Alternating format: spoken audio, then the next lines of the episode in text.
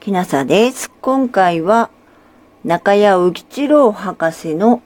科学以前の心を朗読させていただきます。この町では従来は我々の家庭でも大抵は3つくらいのストーブを備えて一冬に5トン程度の石炭を炊いてきていたのである。少し大きい家や温水暖房の設備をした家では10トンから15トンという額に上っていた。今から考えてみれば少し贅沢な話かもしれないが、実際にはそういう習慣になっていた。そしてその石炭のおかげで私たち北の国に住む者にも厳冬の吹雪をよそに暖かい団らんの酔いが恵まれていたのであった。しかし、そういう贅沢はもちろん現在の受局のもとでは許されなくなってきた。そして昨年から一律に1世帯2トン半という配給を受けることになった。2トン半というと、この町の気候では1個のストーブを炊くのにちょうど良い量であって、まず家族のものがどうにか冬が越せるという程度である。もっともこの時局下にかろうじてでも冬が越せることは非常にありがたいことであるが、夜書斎で仕事をしたり、学生や若い人たちが始終訪ねてきたりする職業の者にとっては、実は少し困るのである。もっともその方は、夜の仕事を辞めたり、学生を断ったりすれば済むことであるが、この配給には一つ妙なことがある。それは曲がりをしている一人者のばあさんでも2トン半の石炭を買わされることである。そういう人たちは無論それだけの量の必要もなく、またそれを買う視力もない人が多い。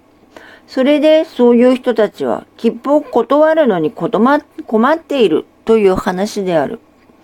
ところで、ある日のこと、その友人が近所の床屋へ行ったら、偶然航空の配給の係の人に会ったのだそうである。前から考えていたこととて、その友人は早速この点について聞いてみた。その問答というのが、私たち科学の普及に関心を持っている者にとっては、大変参考になる話なのである。その友人はできるだけ丁寧に聞いてみた。2トン半というとちょっと困ることがあるのですが、私のところなど家が広いし、子供が多いし、この冬はどうしようかと、実は心配しているところなんです。そういう贅沢を言われても困りますね。何にしてもこの非常時局ですから、皆で協力して石炭を節約しなくちゃ。それは十分わかっているのですが、何分ストーブ一つでは私たち夜勉強する者には、いいえ、この冬はどんな大きい家でもどんな金持ちでも一軒にストーブは一つしかつけさせないんです。いや、石炭がないのならやむを得ませんが、現に隣の〇〇さんでは、いらない石炭の切符が来て困っているのですから、なんとかできないものでしょうかね。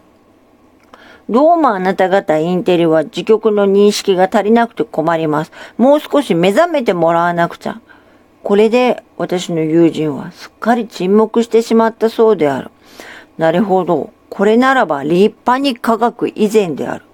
もしこの場合、それではいらない人にも無理に石炭を壊すことが自局に目覚めたことなのですか？などと聞いたら、それこそうまいこと騙かしなさるくらいでは済まないであろう。この友人の話は私にいろいろなことを考えさせてくれた。現在の国家の情勢について少し深く心を潜めたことのある人は、誰でも人心の共和が大地における水分のように国家の生命を育むのに一番大切な要素の一つであることを感じているであろう。いわゆる文明の進歩とともに、やかましく言えば、物質文明の急激な発達につれて、今日の生活の様式は非常に複雑になっている。こういう生活条件のもとでは、人心の共和を相互の理解の上に置くのが一番の早道である。理解は事象の本体を明らかにすることによって得られる。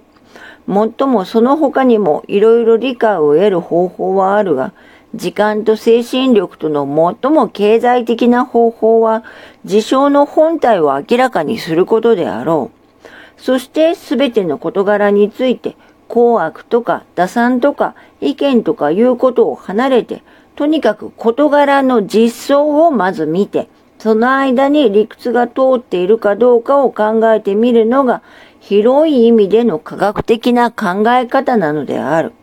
感情とか意見とかいうものはその実相を見てから後のことでも間に合うであろう。こういうことを言うと科学的な考え方などという高尚なものを一般の生活の中に取り入れることを誰にでも要求するのは無理だと考えられるかもしれない。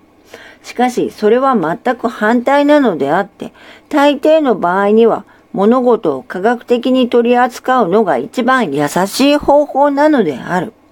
例えば、今の石炭の話の場合に、科学以前でない返事をしたらどうなるかを考えてみよう。もっとも事情が判明していないので実相はわからないが多分次のようなことなのであろう。この町の石炭の配給量は決まっているので、とにかく全体としては足りないのです。しかし、その足りない石炭をなるべく公平に分けたいのですが、現在の組織と人手とでは、家の広さや家族の数を考慮に入れた分配率は決められない状態なのです。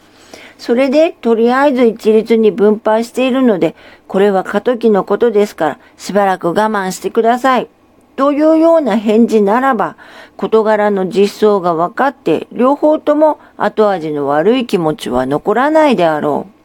う。もっとも別な返答もあり得るわけである。石炭は個人の能率に関わらず、できるだけ節約したいのです。それで、一律に2トン半くらいに決めておけば、買えない人の分だけ浮くことになります。こっちから買えない人を認定することはできないので一律にしたわけです。これも石炭節約の一つの方法なのです。というのが実装かもしれない。それならばそれで事柄さえ分かれば一応の了解はつく。その原則の良し悪しは次の問題であって、この時局のもとでは多少の良し悪しに関わらず、一度当局者の方で決めた方針を一応遵守することが一つの大切な心得なのである。こういう返答は、この場合において、前のもう少し時局に目覚めてもらいたいという編曲時よりも著しく科学的である。これならば何も難しいことではない。一体科学的な考え方というものは人間の頭の作用の中で一番わかりやすくて簡単な考え方を抜粋したものなのであろう。それだから非常に複雑な対象をも分析したり処理したりすることができて今日の科学文明が出来上がったのである。以上の話はもちろん係の人が事柄の本当のことをよく知っていたとしての話である。